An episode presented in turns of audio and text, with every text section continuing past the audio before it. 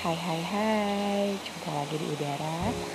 Teman-teman sudah cukup lama juga ya Kita tidak eh, ngobrol-ngobrol uh, tentang apa pun itu. Oh ya hmm, Kedengeran ya di luar lagi hujan. Allahumma soiban nafi'an. Mudah-mudahan Allah menurunkan rahmat dengan turunnya hujan ini. Amin ya robbal alamin. Teman-teman hari ini saya mau cerita tentang sebuah uh, pola hidup yang sedang ingin dijalankan. Teman-teman ada nggak sih yang misalnya nih uh, di awal tahun kemarin punya resolusi atau keinginan untuk melakukan sebuah um, perubahan entah itu dalam pola hidup, pola makan, uh, pola kebiasaan, pola ibadah dan lain-lainnya yang totally berbeda dari sebelum-sebelumnya dan tentu saja dengan harapan perubahan pola hidup itu menuju ke progres yang jauh lebih baik dan lebih positif. Nah, sama nih beberapa kali, beberapa tahun di awal tahun biasanya saya juga menentukan resolusi-resolusi yang nggak harus muluk-muluk juga sih dan kalaupun tidak berjalan selalu mulus uh, sepanjang penerapannya ya nggak perlu juga dibawa stres uh, atau dibawa um, terlalu keras untuk diri sendiri. nah hari ini saya mau cerita tentang sebuah perjalanan saya melakukan perubahan pola hidup dan pola makan.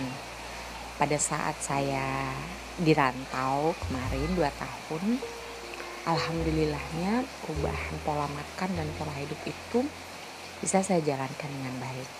Nah, perubahan pola makannya seperti apa?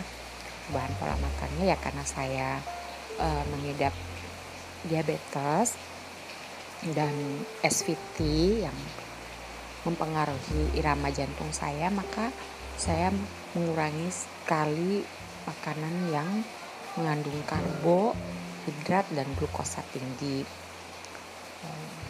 pada saat di rantau alhamdulillah itu bisa saya jalankan. Mungkin karena satu hmm, ada temen ya yang juga menjalankan pola makan yang sama. Yang kedua mungkin karena waktu di rantau saya hanya mengurusi makanan diri saya sendiri. Tidak mengurusi makanan anggota keluarga yang lain.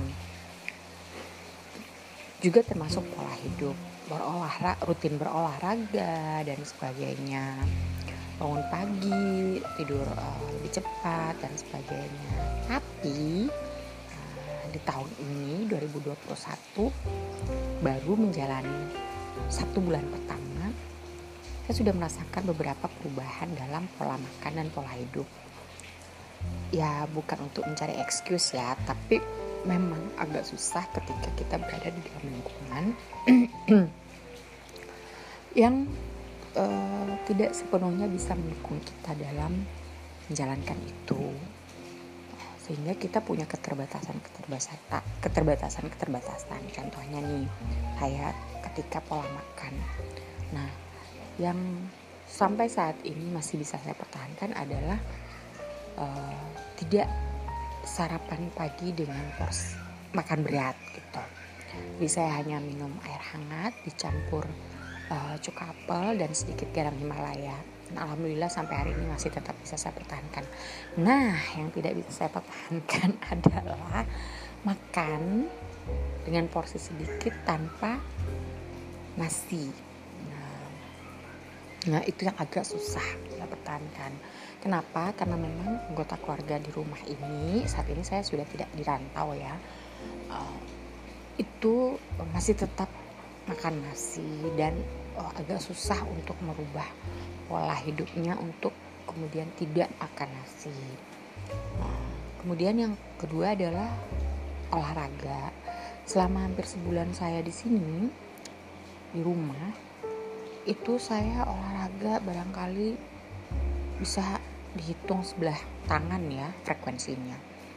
Uh, tidak sama seperti waktu saya di rantau ya banyak faktor juga sih ya. Uh, gitu. Uh, ya salah satunya adalah memang motivasi dari dalam diri saya itu jadi melempem gitu. Tidak seperti kemarin tidak seperti tahun lalu gitu. Nah akhirnya apa yang saya rasakan ya I feel something wrong with my body gitu. Uh, rasanya begah ya gembung gembung itu dalam artian kayaknya badan aku tuh membengkak gitu. Me, membesar gitu ya. Kemudian ada juga perubahan-perubahan yang kayak um, nafsu makan terlalu banyak kemudian uh, agak sulit bergerak kaki mulai sakit dan sebagainya. Nah apa yang ingin saya sampaikan teman-teman? Ternyata memang ketika kita menjalankan sebuah pola hidup pola makan atau apa pun yang berubah itu memang butuh konsekuensi dan motivasi yang sangat tinggi. Termasuk motivasi dari lingkungan sekitar kita. Supaya kita tidak menjalankannya itu sendiri kalaupun kita harus menjalankannya dan terpaksa menjalankannya sendiri maka kita harus istiqomah konsisten persisten untuk melakukan itu. Sehingga uh, target atau tujuan atau apa yang ingin kita dapatkan dari perubahan-perubahan pola tersebut bisa kita uh, dapat dengan maksimal. Tuh. Tapi sekali lagi uh, jangan terlalu keras ya terhadap diri sendiri.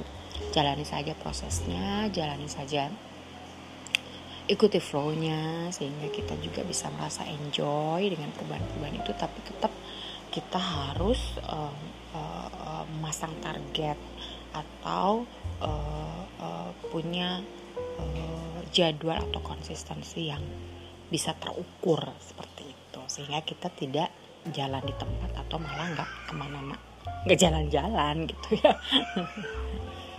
Oke itu saja uh, cerita-cerita saya hari ini. Mudah-mudahan bisa jadi uh, motivasi yang baik atau jadi pembuka ting. Oh ya saya juga pernah seperti itu dulu ya dalam pikiran teman-teman.